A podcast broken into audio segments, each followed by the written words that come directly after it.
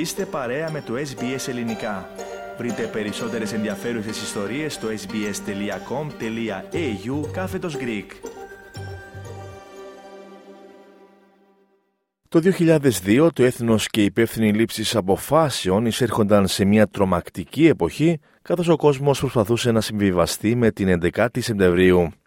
Οι φόβοι για μια τρομοκρατική επίθεση κοντά στην Αυστραλία θα γίνονταν σύντομα πραγματικότητα. Ο κόσμος είχε γυρίσει ανάποδα, θυμήθηκε ο τότε πρωθυπουργός Τζον Χάουαρτ στο δίκτυο 9 για την ταραχώδη εκείνη εποχή. Everything had been changed by 9/11. The world had been turned on its head. Το Υπουργικό του Συμβούλιο ήταν αντιμέτωπο με μερικές από τις πιο δύσκολες αποφάσεις. Μόλις είχαμε την 11η Σεπτεμβρίου, ήταν σαφές πως ό,τι μπορούσε να γίνει στις ΗΠΑ μπορούσε να γίνει και εδώ, δήλωσε στο ίδιο μέσο η πρώην Υπουργός του Συνασπισμού Αμάντα Βάνστοουν.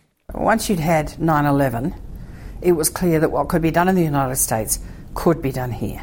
Η εθνική ασφάλεια βρισκόταν στο προσκήνιο με τα Αυστραλιανά στρατεύματα να βρίσκονται στο Αφγανιστάν την ώρα που ο τότε Πρωθυπουργός Τζον Χάουαρτ επισκεφτόταν το σημείο 0 στη Νέα Υόρκη.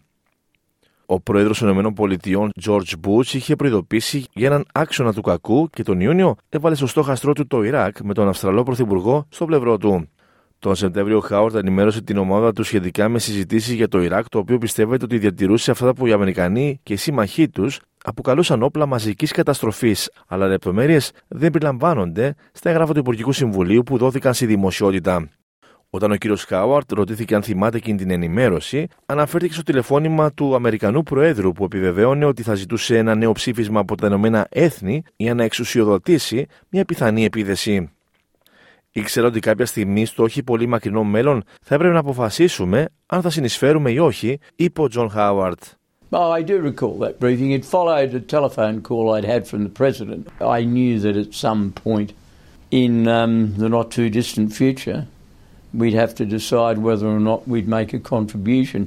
Έξι μήνες αργότερα, η Αυστραλία συμμετείχε στην εισβολή στο Ιράκ με τα αποκαλούμενα όπλα μαζικής καταστροφής να μην εντοπίζονται ποτέ.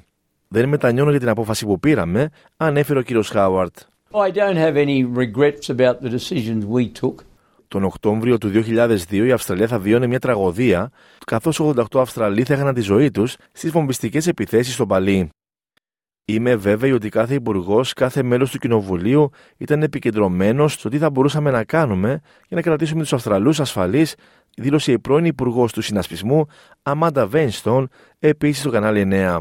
Every member of parliament was very focused on what would we do to keep Australians safe.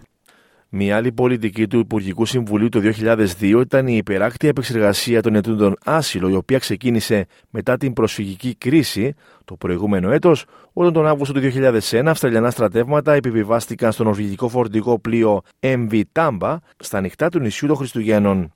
Ο κυβερνήτης του πλοίου είχε διασώσει εκατοντάδες ετούντες άσυλο από ένα εγκλωβισμένο Ινδονησιακό αλλιευτικό σκάφος στον Ινδικό ωκεανό και προσπαθούσε να τους μεταφέρει στην Αυστραλία.